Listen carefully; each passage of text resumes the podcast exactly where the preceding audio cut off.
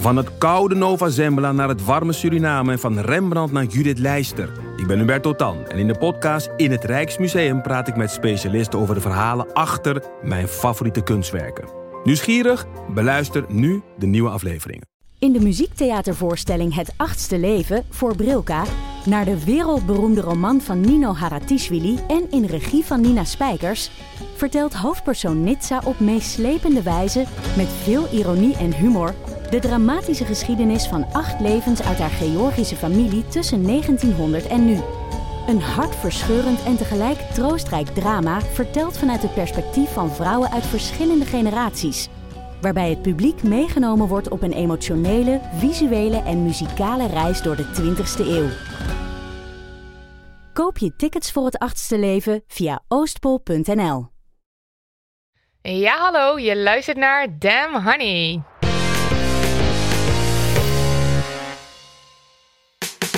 De podcast over shit waar je als vrouw van deze tijd mee moet dealen. Mijn naam is Marilotte Ik ben Lydia. en welkom bij de tweede aflevering. Te gast hebben wij vandaag scenario-schrijver Maud Wiemeijer.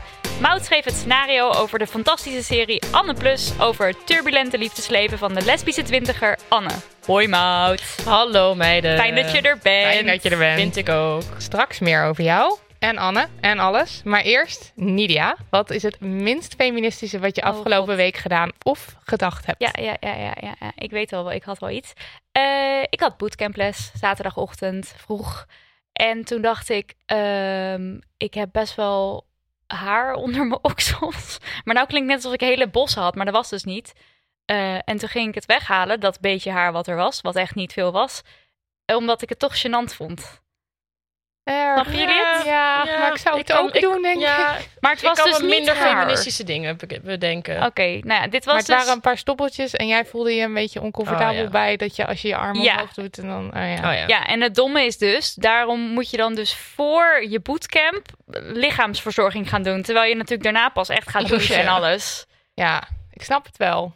En het is ook ik heel eigenlijk dom. ook wel. Het, maar het was gewoon met vrienden en het is helemaal niet. Het is gewoon. Het is met vrienden mijn bootcamp, dus niet met vreemdelingen. Met allemaal vrouwen die ik heel goed ken. Drie, want het is een heel klein clubje ook. En, En twee toch mannen het die gevoel het- hebben ja, dat het moet. precies. Ja. Toch wel niet zo feminist. Ik zeg niet dat je als feminist je okselhaar moet laten staan, maar toch wel erg dat ik dan denk van, oh nee, dat moet toch wel bijgewerkt En zijn. het sloeg in dit geval misschien ook nergens op. Wel door, ja. Jij? Nou, ik had iets heel ergs. Ik was, stond in de rij ehm, voor de kassa bij de HEMA.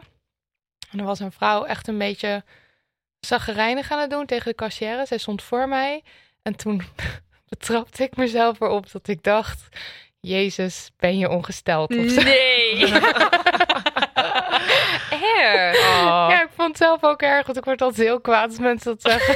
Vooral als ik ongesteld ben. Ja, precies. Ja. Maar je zei het niet, gelukkig. Nee, ik zei het niet, maar ik dacht het. En dacht ik wel, oh, nou, oké, nee, is goed. Lekker Nou mijn ja. feministische Ja. mindset. Was er nog meer wat duiden op dat zij... Dat ze Ongesteld zou kunnen zijn? Ja, kopte Nee, chocola. Het was of... gewoon puur omdat ze zo Chagrijnig zagrijnig reageerde. En toen, en Och. toen dacht ik dat. En toen, ja, ik ben net een fan. En toen dacht je er meteen achteraan, oh maar wacht. Dit ja, is- dat ja. wel. mag niet ik heb ooit wel eens ergens gehoord dat het eerste wat je denkt, eh, zo ben je een soort van opgevoed. En als je jezelf daarna corrigeert, dus het tweede wat je denkt, dat is wie je bent. Oh, of wie je wilt zijn. Ja. En eh, te daaruit putte ik ook troost. Goed zo. Ja, dat is toch ook zo'n quote van mensen die zich afvragen van... ben ik wel een goed persoon als ze slechte dingen hebben gedaan? Dat dan het antwoord eigenlijk is... slechte mensen die denken er niet over... die vragen zich er niet niet af over na. of ze Ja. een Ja, oké. Ja, vind ik Nou, echt een fijn. goeie. Dus dat eh, stelde me enigszins gerust. Mout, wat is jouw minst feministische ding? Ja, nou, ik heb een, sinds de première van Anne Plus een aantal Q&A's gehad. Waar ook mannen eh, eh, in de zaal zaten. En waarvan er ook twee, gewoon op twee verschillende Q&A's dan zo naar me toe kwamen. Eentje zei zo van, ja, nee, ik heb eh, voor een, een soort van fantasie een idee voor seizoen 2. Wat nou als Anne dan met een man naar bed gaat? Dat vroeg er eentje en eentje vroeg iets van, waarom zijn niet meer mannen zitten erin? En ik heb gewoon die vraag geparkeerd. En Niet ik had er gewoon, nee, ik had er gewoon even geen zin in. In plaats van dat je zei... Ja, in plaats van dat ik het gesprek aanging. Nou, nou, weet je, dat ik gewoon het gesprek aanging, was ik ook een beetje een soort van dichtgeklapt. Ik dacht van, wat gebeurt hier nou? Weet je wel?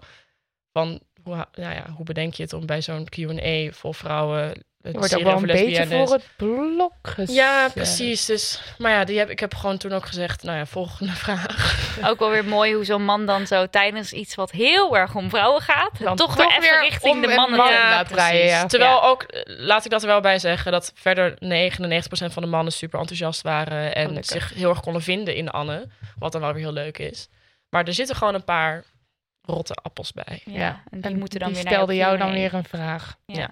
Ik vind het eigenlijk helemaal niet zo onfeministisch, eerlijk gezegd. Ik vind het wel badass dat je gewoon dan zegt... Volgende vraag.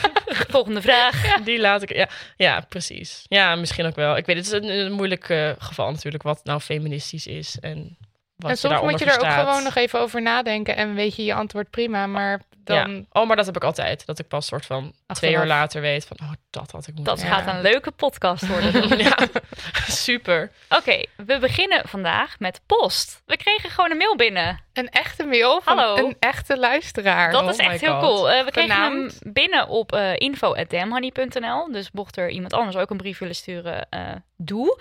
Eh, het was een mail van Sanne. Dankjewel Sanne, superleuk. En Marilot, wil jij hem voorlezen? Jazeker. Komt-ie. In je meest zoele voorleesstem. Eh, dag, dag, inspirerende vrouwen. Toevallig had ik het gisteren met mijn vriend over jullie boek. Ik zit de laatste tijd in een lekker feministische mindset. Go Sanne. Maar ik kan er niet echt met hem over praten. Hij zegt het niet, maar ik merk aan hem dat hij er liever niks over hoort. Hij vindt het maar overdreven. Hij vroeg zich bijvoorbeeld af waarom jullie in onderbroek op de foto staan, terwijl jullie feministisch zijn. Dat gaat toch niet samen? Hij is verder niet seksistisch. maar hij is gewoon niet zo open-minded op dit gebied of zo. Ik wil er graag met hem over praten, omdat ik het persoonlijk een erg belangrijk onderwerp vind. Wat zijn jullie suggesties voor zo'n gesprek? Veel succes met alles wat jullie nog gaan doen. Lief. Ja. Heel lief. En eh, heel herkenbaar. Ja. Omdat wij ook wel wat mensen in onze omgeving hebben die het bestaan van Damn Honey lijken te eh, Ontkennen. ontkennen of gewoon ontwijken. Ja. gewoon nooit over hebben. Eh, ja, waarschijnlijk omdat ze het dan toch gezeur vinden. ik denk denk ik. het, ja. Of, of omdat ze zich op een of andere manier aangevallen vinden, beetje voelen overdreven. Of dat Ja. ze allemaal maar onzin vinden wat we bespreken. Wat is er nou echt mis? Ja, maar verder hoor ik drie vragen in de mail. Dat is waarom, eh, waarom staan we in onderbroek op de foto, terwijl we onszelf feminist noemen?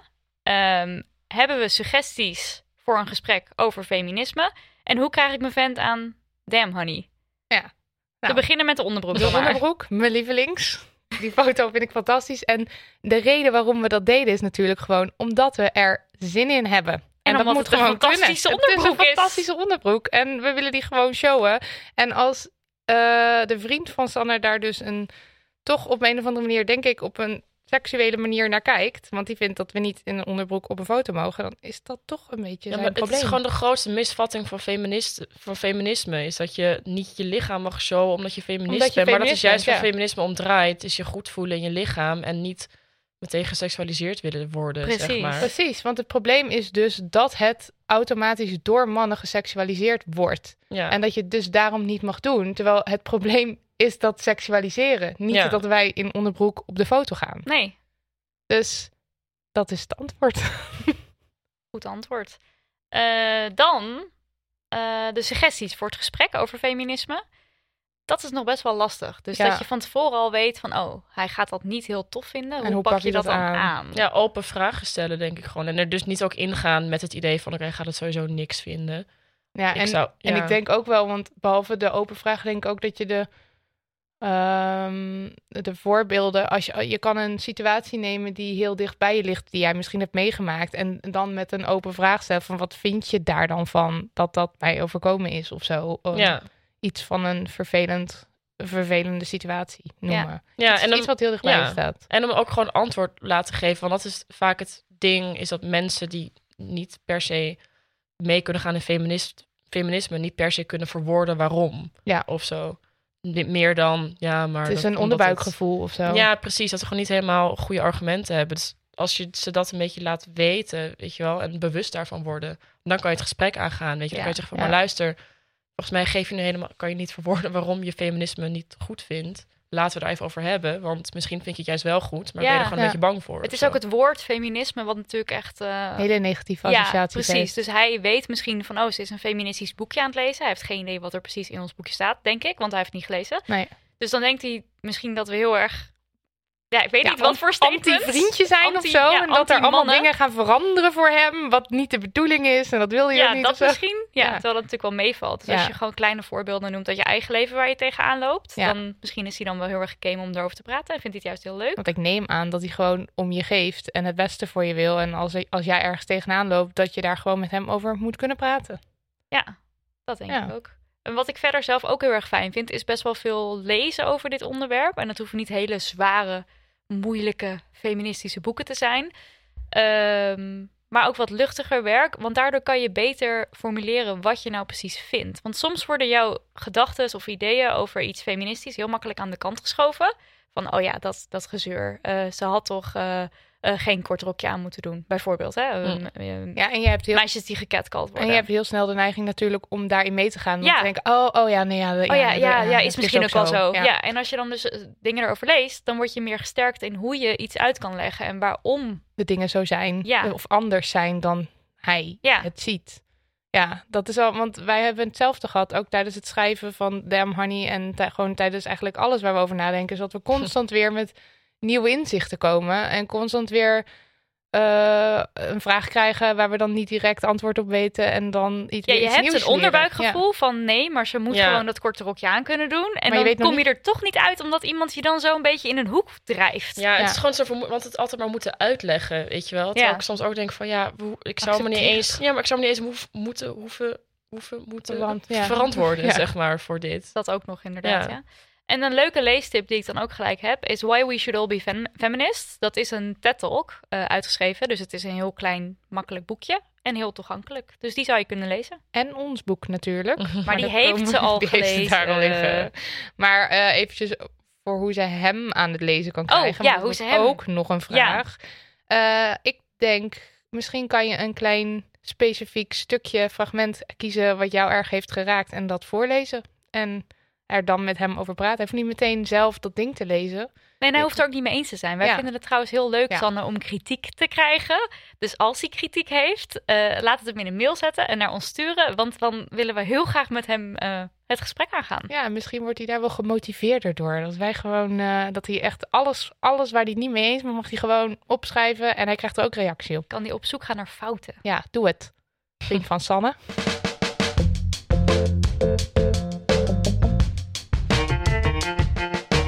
We moeten het even hebben over heteronormativiteit in films en series. Daarom hebben we dan ook eh Mout te gast vandaag. Eh, want Mout, je bent scenario-schrijver van de serie Anne Plus. Een serie over een lesbisch meisje. Eh, je bent zelf ook gay. Ja. Wanneer zag je voor het eerst een rolmodel in een film of in een serie waarmee je je echt kon identificeren? Jeetje, ja. Dat wordt me wel vaker gevraagd. Ook wat mijn lesbische rolmodel dan was toen ik klein Ja. was. Nou ja, die had ik niet. Want het was er gewoon niet echt. En wat bij mij een beetje het ding was, is dat ik me dat ik de hetero personages die er waren, waar ik erg fan van was, die in mijn hoofd lesbisch Daar maak ging je lesbische personages van, ja. Ja, omdat er dus zo'n gebrek aan was voor mij. Of tenminste, ik had daar zo'n behoefte aan. En dat zie je nu ook veel jonge mensen doen. ja. Van populaire series. Met die dan, fanfiction en zo, Met toch? fanfiction Ja. en dat soort dingen. Oh, en die filmpjes op YouTube toch? Dat ze dan allemaal van die, van die mensen gaan monteren met muziek Oh, ik heb het allemaal gedaan. Ik Oh. heb het allemaal gedaan. Heb je een favoriet eh, hetero, eh, hetero, twee hetero vrouwen die, ja, wie, Ja. wie, wie? Eh, nou, ik, was, ik ben heel erg fan van ER, die Oh, ziekenhuisserie. en ik, was he- ik keek dat altijd met mijn moeder mee, ook toen ik 12 was of 13 of zo. En ik was helemaal verliefd op Abby Lockhart. Dat was Oh, zo'n zuster ja. die later dokter wordt. Geweldig rolmodel, want ze heeft een super lastige familie en ze is heel sterk. En ik vond het allemaal helemaal geweldig. Maar die was hetero. Dus ik ging haar dan koppelen aan ehm, of Susan of ehm, Nila. Twee, twee doktersvriendinnen. In je, in je hoofd, of dat schreef je ook op? Eh, ik heb het ook opgeschreven, ja. Ik ging op een gegeven moment heel veel fanfiction schrijven, inderdaad. Eh, maar ook, ja, ook gewoon in mijn hoofd en op forums en dat soort dingen. En Ja. wist je toen ook al van jezelf, ja, ik val ook echt op vrouwen? Of was het meer Toen begon soort- het wel, zo rond mijn veertiende. Ik weet nog heel goed dat ik een keer tegen mezelf of in mijn hoofd zei van... Wow, Mout, volgens mij val je op meisjes. Dat ik dat echt ben- jezelf. Ja, dat vond ik best wel heftig. Echt een klik die je Ja, had. dat ik het gewoon echt soort van tegen mezelf zei. Dat vond ik heel heftig eigenlijk. Dus heb ik ook echt gedacht, oké, dat is een probleem voor later. Heb ik het vier jaar weggestopt. Net als die vraag. ja, precies. Heb ik het eh, vier of vijf jaar weggestopt. En toen kwam het later pas weer naar boven. Echt zo diep weggestopt dat, Ja. je, dat, ik, het, dat ik er ook gewoon echt een paar jaar niet aan heb gedacht eigenlijk. Oh. Of tenminste niet echt opvallend. bewust, ja. Hm. Ja, zo diep kan je dus wegstoppen. En als je dan dus eh, om je heen niet echt voorbeelden ziet van. eh, Ja, dat het oké lesbische is, rolmodellen ja. dan. En dat het oké is en ook heel cool kan zijn. Of gewoon in, in ieder geval niet problematisch. Dan Ja, ga je er ook niet eh, een feest van maken. Dat je het bent en die Ja. klik hebt gehad. Nee, precies. En dat was het gewoon. Weet je, je ging altijd met je vrienden gingen series kijken en naar de film. En zij hadden allemaal rommelen en ze waren allemaal verliefd op de jongen of de man, weet je wel. Maar ik kon me daar niet, gewoon niet echt mee eh, identificeren. Dus dan word je ook een beetje alleen. Ook al heb je Ja. gewoon genoeg vrienden en dat soort dingen. Er is een soort van eenzaamheid gekoppeld aan in de kast zitten. Ja. Of ook niet helemaal kunnen accepteren dat je gay bent. Dus als ik meer had gezien van jonge meisjes die ook lesbisch zijn, die gewoon een leuk leven hebben, dan had het wel geholpen, denk ik. Ja. Ja. En voor jou, Marilot? Eh, nou ja, ik, ben jij ook ik, gay? ik ben gay. Niet zo gay. Oh. Verrassing. Ik had het gewoon niet door tot mijn, of nou ja, niet door. Het was gewoon, ik ging er altijd maar gewoon vanuit dat ik hetero was. En dat lukte dan de hele tijd niet, want ik vond seks niet leuk en ik, het lukte niet met daten en ik vond het gewoon allemaal niet zo interessant. En ik, het- ik moest echt zelf op een gegeven moment de linken leggen van, oh wacht eventjes, misschien eh, moet ik het eens met meisjes gaan doen. En, eh, en dat was dus toen een groot succes. Maar ik denk dus dat je, als je niet het om je heen ziet dat het kan. En eh, ook al weet je dat het er is, je moet het ook gewoon om je heen zien als, in, als een succesvol, niet problematisch iets. Ja. Ja, precies. En op zich, je kan in zo'n tolerante omgeving zitten als je wil, want dat zat ik ook. Maar dat maakt niet uit. Dat maakt niet uit, want je maakt het gewoon in je hoofd, maak je het veel groter dan, dan dat het is. Ja. En juist in popcultuur, waar iedereen een soort van hun hele leven om laat draaien op de middelbare school, daar heb je gewoon die representatie nodig, denk Ja. ik. En, dan, en dat maakt, want dat maakt indruk en dat blijft bij je.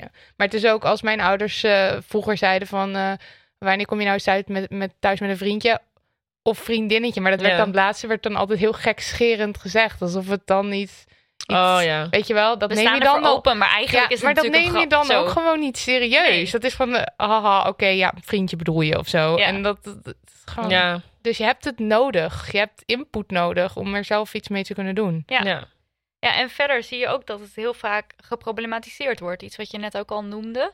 Dus dat als er dan bijvoorbeeld een homoseksueel stel is, Ja, dan een- zitten er heel stel, veel haken en ogen dat het een probleem is. Ja. Dus iemand wordt heel erg gepest of iemand wordt in elkaar geslagen. ehm Ja, het- ja. AIDS. precies. Altijd een probleem. Ja, want Ja. dat is, eh, Philadelphia is dan de allereerste film die ik me echt nog Heel- kan herinneren. hele mooie film. mooie film. Ehm, ja, dus ik denk ook eigenlijk een hele positieve film daar niet van hoor. Maar als je gewoon verder even kijkt naar personages die gay zijn, dan is er altijd een probleemsituatie. Ja, wat het vooral is, is dat het, het is vaak inderdaad een probleem. En wanneer het geen probleem is, het is wel altijd de hoofdverhaallijn. Dat is het een beetje. Ja. Het, gaat, het gaat altijd over het feit dat ze gay zijn. Of erachter komen dat ze gay zijn. Ja. En dat is een beetje het ding. Ook met verboden liefdes of weet ik veel wat. Het gaat, het gaat Om helemaal hele om... gay, gay zijn. Ja, en niet om de liefde of de verliefdheid, maar echt om het feit dat, het, dat ze op hetzelfde geslacht Dat is de vallen. verhaallijn, zeg maar. En dat is gewoon vaak zonde eraan. Want dan maak je het bijzonder. Ja. Terwijl het normaal is. ja. En toen dacht jij dus... Ik ga het wel normaal maken. ja, ik ga ging het even normaal maken. Ehm, nou ja, ik wist al... Ik had al vaker met de regisseuse Valerie Bicheroux gepraat over series en representatie. En dat het ons best wel leuk leek om zoiets te maken. En toen was ik eh, alweer in december 2015... Zat ik in Indonesië. Had ik even tijd om na te denken. Hè? en Ging toen... even op ehm, zoek naar jezelf. ging ik even op zoek naar mezelf. En toen ehm, kwam ik eigenlijk op het idee van Anne Plus. Gewoon echt dus het raamwerk van... oké, één meisje, vijf relaties. In elke aflevering komt er een andere relatie aan bod. Ehm, dus dat raamwerk had ik. Want ik wilde gewoon... Ik dacht van ja, oké, ik kan het over Anne doen. Maar ik wil eigenlijk... Het gaat ook heel erg over Anne ten opzichte van haar relaties. Daarom heet het ook Anne Plus. Ja.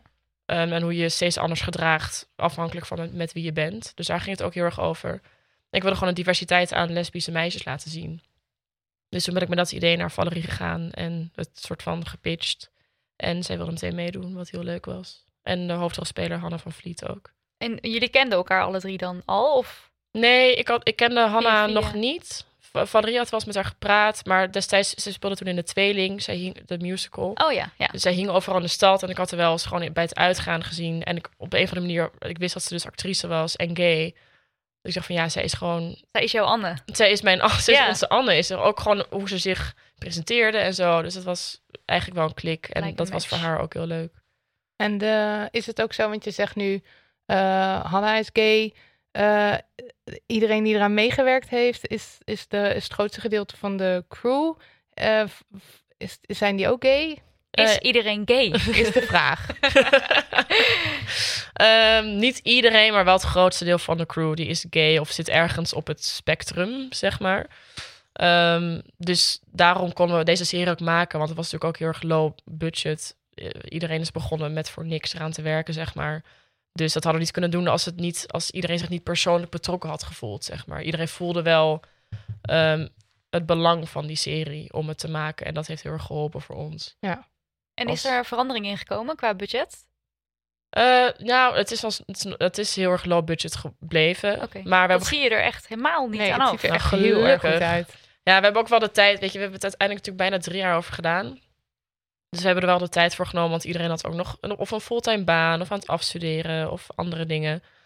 Ehm, maar toen we, we hadden een, een teaser gemaakt, we dachten, oké, we moeten iets soort van de wereld inslingeren en kijken wat het doet. En dat is een hele belangrijke keuze geweest, denk ik, in het maakproces. En dat is toen opgepikt door Mill Street Films, met wie we nu in co-productie zijn. Wat ook een Ah. heel tof productiehuis is, want die maken, weet je wel, films door vrouw voor vrouw, wat ook wel heel tof is. En daar, dankzij hen konden we weer bij BNNVARA komen. En die hebben geholpen met de financiering. Maar er is alsnog een heel groot gat in het budget wat gedicht moet worden. Geef Dus geld, nu mensen. nog Is een beetje... Je mag ook naar mijn persoonlijke rekening. Ja. Geven we straks wel eventjes door. Ja. en was er iets waarvan je meteen dacht van dat moet erin? Eh, nou, vooral echt alle herkenbare situaties in het leven van iemand uit onze generatie. En dat hoeft niet altijd maar lesbische liefde te zijn, zeg maar. Maar gewoon hele kleine dingen ook. Ehm, dus daar wilden we ons ook heel erg op focussen. Al is het iets kleins als een fietslichtje stelen van een fiets Oh ja. en dat op je eigen fiets doen, Ja. weet je wel? Dus echt het puur het, het feit, zij is 20 en zij stude- studeert en dan daar Ja. alledaagse dingetjes uit. Ja, precies. En dat het gewoon echt universeel herkenbaar zou zijn voor iedereen. Dus er zitten ook wat grapjes in over, weet je wel, voor de lesbische community. Ehm, maar ook gewoon vooral voor iedereen. En dat wilden we er heel erg van maken ook. Ja. En, En- zitten er dan ook stukjes in van jezelf? Eh, ja, ik bedoel, er zit, er zit altijd wat ik schrijf, zit altijd wat van mezelf in. Maar het is niet dat ik, het is niet een parade van mijn exen of zo. het is niet dat de vijf liefdes eh, nee, dat van ik nu vijf, vijf langskomen. boze Opstonden en in de vrouwen. zaal uitliepen. Ja, nee, zeker niet. We hebben heel erg veel gepraat met z'n allen over onze ervaring in de liefde. Ehm, en daar kwamen eigenlijk bepaalde situaties uit die nu in de serie ook zitten. eh, waar we, die we allemaal wel op een manier hadden meegemaakt, zeg maar. Dus daardoor konden we ook kijken van... oké, dat is dus iets wat vaker terugkomt bij mensen. Ehm, maar er is ook een aflevering, aflevering 4... over een affaire met een oudere vrouw, met haar baas. Dat is gewoon puur fantasie gebaseerd. Oeh, want helaas heb ik dat nooit meegemaakt. Nee. En Marilot, had jij al iets wat je zag dat je dacht, ah, vet herkenbaar, wat fijn dat dit gemaakt is. Ja, ik wil niet cliché klinken, maar ik vond dus de hele serie heel herkenbaar. Alles. ehm, ben- ik ben nog niet zo lang actief in de gamewereld. maar inmiddels, na 2,5 jaar, kan ik zeggen dat ongeveer alles eh, wat ik ook heb meegemaakt of ervaren, komt er inderdaad in terug. En dat is wel echt leuk. Ja, vond ik heel erg leuk om te zien. Ja, en dat is ook precies wat we willen. En wat we veel hebben teruggekregen nu, want er zijn nu drie afleveringen online. En laatst hadden we zo'n post op Instagram gedaan van, nou, welke vond je tot nu toe het meest Ja. En dat was toch wel veel Sophie. Dat is de derde aflevering. Oh, die heb ik nog niet gezien. Oh, Ja. spoiler. Nee. Ja. Welke is Sophie ook weer? Sophie's aflevering 3, dat gaat over Anne die dan een meisje ontmoet waar ze meteen helemaal, oh ja, helemaal weg van. is. helemaal weg van is. En daar een hele wereld omheen creëert. En denkt van, dit is het helemaal. Terwijl ze haar maar drie keer ziet of zo. Ze komt ook maar in drie Maar dat scènes is of zo, zo voor. universeel ook. Precies, dat is heel herkenbaar. Dat is zo pijnlijk, is dat. Maar Ja. ik denk dat we het allemaal, of ook, ik heb ook aan beide kanten ervan gestaan, zeg maar. Dat het zo herkenbaar is. Ja. En je, je, gaat, je hart breekt dan echt voor Anne een beetje. Maar vooral inderdaad, ze krijgt dan dat berichtje en je ziet haar hele gezichtsuitdrukking Ja. zie je gaan. En dat is echt je hart breekt en je voelt ook weer een soort van toen jouw hart brak. Ja, precies. Ook al zag je die, ik ken die, diegene echt nog een, maar een maand. Ja. Dat is En dat, ja. over die scène ook, daar kwam een, een hetero vriend van Hanna, die kwam naar haar toe en die zei van, ik herkende mezelf daar zo. Ik zag me helemaal weer op dat bed zitten. En, Oh. en dat vond ik zo mooi. Ik bedoel, vervelend voor hem, maar eh, zo mooi, mooi dat hij dat ook ervaart. zo. Precies, dat hij zich ook daarin herkende, zeg maar. Dat vond ik wel heel mooi. En zijn er verder ook reacties die je binnen hebt gekregen die je heel erg geraakt hebben of die bijzonder waren? Gewoon van meisjes die zeggen, weet je, van ik ben een meisje van, van 16 en ik woon in een soort van dorpje in Frankrijk. En dankjewel dat jullie dit maken, want Dat is echt geweldig. Dit is zo'n positief verhaal en ik zit zelf nog in de kast en gewoon heel veel van dat soort dingen. Dat, dat is echt hartverwarmend. Daar Ach, heb, wat heerlijk. ja, daar doen we het ook voor. Soms is, is het echt, bijna te janken zitten we steeds. echt bijna te janken en we, Ja. we lezen alles. Hè. We lezen alle reacties en we sturen het allemaal naar elkaar door. En het is eh, zo mooi om te lezen. Heel lief en Ja. Fantastisch. En zijn er ook films wel al waar je inspiratie uit hebt kunnen halen? Of is het echt zo nieuw eigenlijk dat je het helemaal Hm. zelf hebt moeten doen? Nou ja, ik wil ook niet pretenderen dat wij nu super vernieuwend zijn. Maar er is één webserie, Feminine Feminine heet dat. Of Feminine Feminine, weet Ja. ik veel. En dat is een Frans-Canadese webserie over een groep lesbische vrouwen. ehm, wat voor Valerie en mij een hele grote inspiratie is geweest. Echt een hele goede webserie is Dus dat. ook een aanrader. Zeker een aanrader. En verder, qua verhaal, ja, we hebben, we hebben wel films die we gewoon qua stijl heel mooi vonden. Oh maar ja. die niet per se lesbische Niet qua verhalen verhaal, waren. ja. Nou, we gaan het kijken. Of We tenminste, jij hebt het allemaal al gezien, ik heb, Marilot. ik heb, maar ik ga het nog een keer kijken en nog een keer kijken. Ik ben eh, sowieso groot fan. Mout, vertel ons nog eventjes alle details. alle, waar vinden we het eh, en, en, en hoeveel afleveringen komen er nog? Ja, nou, het zijn zes afleveringen in totaal. Eh, je kan het vinden op YouTube. Eh Anne Plus opzoeken. Of gewoon slash Anne Plus, geloof ik. En plus uitgeschreven of met een plusje? Eh, plus uitgeschreven. Ja, Ja, klopt. Ehm, en je kan het vinden op npo3.nl. Daar staat het ook op. Of op www.anneplus.nl. Dat is misschien de makkelijkste manier eh, om het te vinden. Instagram-account ook, toch? We hebben En Instagram-account Anne Plus. Anne Plus uitgeschreven. Overal te vinden op het internet. En als je het googelt, moet je gewoon Anne Plus met wel het plusje eh, intypen. Jongens, zoveel manieren Zo, je vindt het wel. om ons te vinden. En ehm, vanaf 30 oktober komt het ook op tv per twee afleveringen. En het is Ja. nu, want eh, aan, eh, de, de vierde aflevering komt Donderdag. morgen online. Dat is dan 7, 8 oktober. En daar, vanaf daarna, elke woensdag komt er Ja. een aflevering online. Ja, elke woensdag. Dus we, ja, we hebben nog... eh, Dus 10 oktober komt weer een aflevering en dan 17 ook. Is Ja. dat zo? Waarom denk ik welke dag wat? Nee, zelfs 11 oktober. La- weet je, we laten Annuleer dit. Ja. Annuleer dit. Ga online Ga kijken. abonneer gewoon op het kanaal van Anne Plus. Je en je komt er krijgt wel. een melding. Dankjewel, Mout. Alsjeblieft.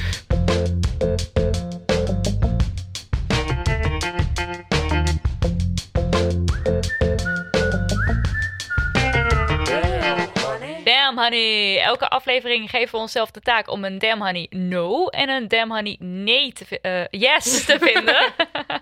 Eh, en Marilot, jij had deze week de damn honey no. Iets waar je het heel erg niet mee eh, eens was. Ja, ik vind het wel grappig dat jij twee keer no zei. Want ik heb eigenlijk een, een, een, een beetje een yes in disguise. Maar het is, een, ook een no. Het is yes. gebaseerd op een no deze. Namelijk weer Trump, die eventjes nog een, een heel vaag persmomentje had. Eh, waarin hij ehm, zei: Het is een ontzettend moeilijke, gevaarlijke tijd voor mannen. Het is echt niet leuk om man te zijn. En op de vraag: eh, Hoe is het dan om een vrouw te zijn? zei hij: It's a great time to be a woman. It's an amazing time. Of zoiets. Nou, daar werd ik dus kwaad van. Maar wat zag ik tot mijn eh, grote jolijt? Dat vandaag een meisje viral ging, wat een liedje heeft geschreven. precies eigenlijk als reactie op Trump. waarmee ze mensen wil stimuleren om te stemmen. En ja, ik vond hem gewoon heerlijk en ik wil hem even laten horen.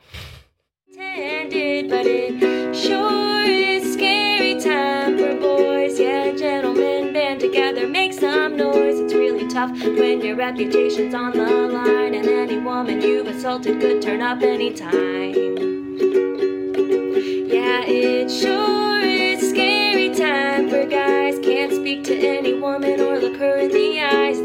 Is it rape or is it just being nice? So inconvenient that you even have to think twice. Het is ook zo'n scary time. Ah, het is ook zo verwarrend. Verkracht je erop, geef je er een compliment. Je, weet het niet. Lachen, maar ook huilen. Wat een Ah, heerlijk liedje. I know. En ik wilde gewoon niet te veel woorden vuil maken aan Trump, die gewoon weer hele rare dingen zegt. En ik vond dit zo'n heerlijke reactie erop. Heel goed. Hoe zij mensen ook probeert te- op te roepen voor stemmen. Nou, Bovendien catchy. heel catchy. Ik heb het de hele dag al in mijn hoofd. Heerlijk. Ja. Sure is nice. Dus het is een damn honey yes. Vermomd, vermomd als een damn honey no. Of andersom. Hoe je het maar wil. Whatever. Eh, ja, mijn Damn Honey Yes, die komt eigenlijk voort uit een Damn Honey No. What? Ja, eh, dus ik ga jullie eerst een geluidsfragmentje laten horen van seksuoloog Ellen Laan tijdens een college dat ze geeft voor de Universiteit van Nederland. Dat kan je ook terugluisteren als podcast. En het gaat over vulva's. Ja, en veel vrouwen denken ook nog eens dat, dat, eh, hè, dat hun geslacht verkeerd is. Hè? Eh, want eh, hun buitenste lippen zijn dan kleiner dan hun binnenste lippen. Dus de binnenste lippen die steken eruit. Nou, daar kan ik echt heel kort over zijn. Dat is echt absoluut normaal. Dus denk niet dat je een abnormale vulva hebt als je je binnenste lippen kunt zien. Die zijn eigenlijk heel erg belangrijk ook voor het pijnloos eh, gepenetreerd worden. Hè? Want die doen mee met de opwinningsrespons. Yes. Yes. Go Ellen Laan. Ja, ja dus eh, wat zij zegt, dat heel veel vrouwen bang zijn eh, over of hun vagina, vulva, ik moet dus vulva zeggen, Mhm. of hun Dat vulva, of hun vulva er wel goed uitziet. Denk je dat iedereen dat weet, het verschil tussen vulva en vagina? Want wij nee, wisten het dus niet. Nee, wij wisten het niet. Weet jij het, Maud? Nee. Weet jij dat, Oh. dat je vagina eigenlijk een vulva is? En alles aan de binnenkant heet vagina. Alles aan de buitenkant Oh, ik dacht- is vulva. Oh, ik Ja. dacht juist buitenkant vagina. I know. was. Ja, ja. Dat is voor Oh. ons ook mindblowing. Maar Ja, en noemt heeft het dus, ja, en Laan heeft het ons dus geleerd. Dus de binnenkant vagina, buitenkant vulva. En blijkbaar zijn er dus heel veel vrouwen, of blijkbaar, ik weet het eigenlijk gewoon wel, die eh, bang zijn dat hun vulva er niet goed uitziet. Dus dat het een gekke kleur heeft, of te groot is, of te harig, of te, te weet ik veel Te wat veel allemaal. Te veel zwammerend. Eh, ja, en, en eh, lipcorrecties, dat is dus ook iets waar steeds meer vraag naar schijnt te komen. Ja, ik zat net eventjes op te zoeken en er staat daar ook echt als, als eerste zin staat er dan eh, sommige, soms dan wordt door zwangerschap of ouderdom of soms is het gewoon al niet zo mooi. En het is echt, wat is dan in Eh. godsnaam een mooie vagina? En weet je hoe duur zo'n schaamlipcorrectie? Mag jullie even eventjes raden hoe duur een Een schaamlipcorrectie is? schaamlipcorrectie eh, per lip. Ja, precies, ja. Eén schaamlip. je doet- 750 euro. Dus dan zou ik zeggen 1500 euro volledig. Nou, je zit er wel Ja, redelijk... dat wilde ik ook zeggen. Ja. Maar wacht, ik, al, al, ik ga wel, I'll, I'll raise you ja, ja. Ja?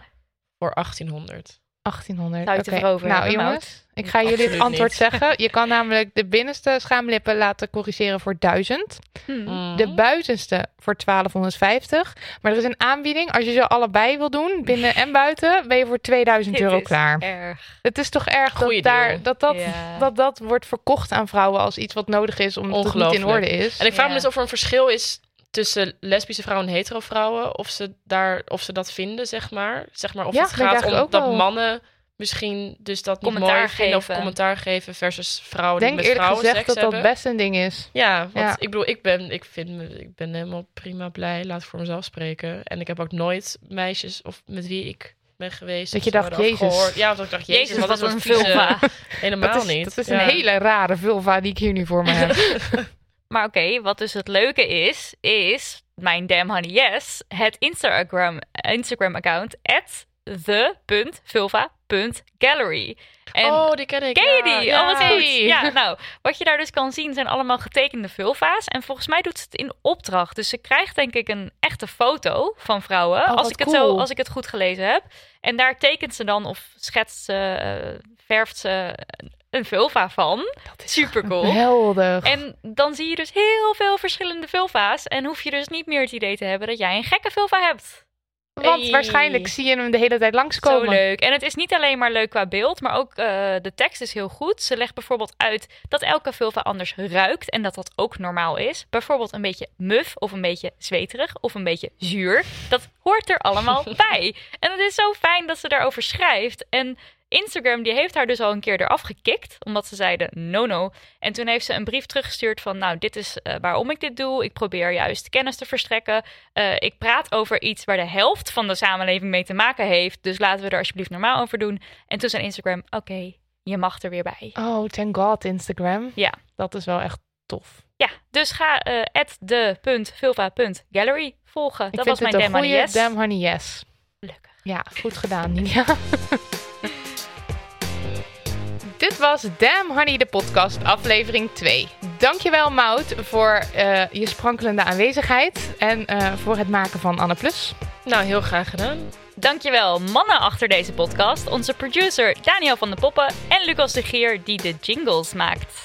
Laat van je horen via Instagram of @damnhoney@boek of stuur een mailtje naar info@damnhoney.nl, want we lezen je post voor. Eh, of niet natuurlijk, want doe vooral lekker waar je zelf zin in hebt. Oh, laat wel een recensie achter op iTunes bijvoorbeeld. Ja. Doe dat maar wel gewoon. Doe dat maar gewoon, hè? Ja, ja, ja. Dag. Dag.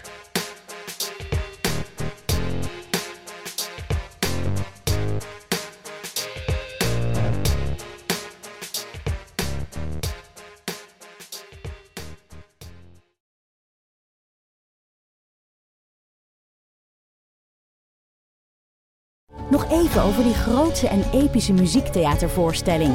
Het achtste leven voor Brilka is een marathonvoorstelling van 5 uur. Koop je tickets voor deze bijzondere theateravond via oostpol.nl.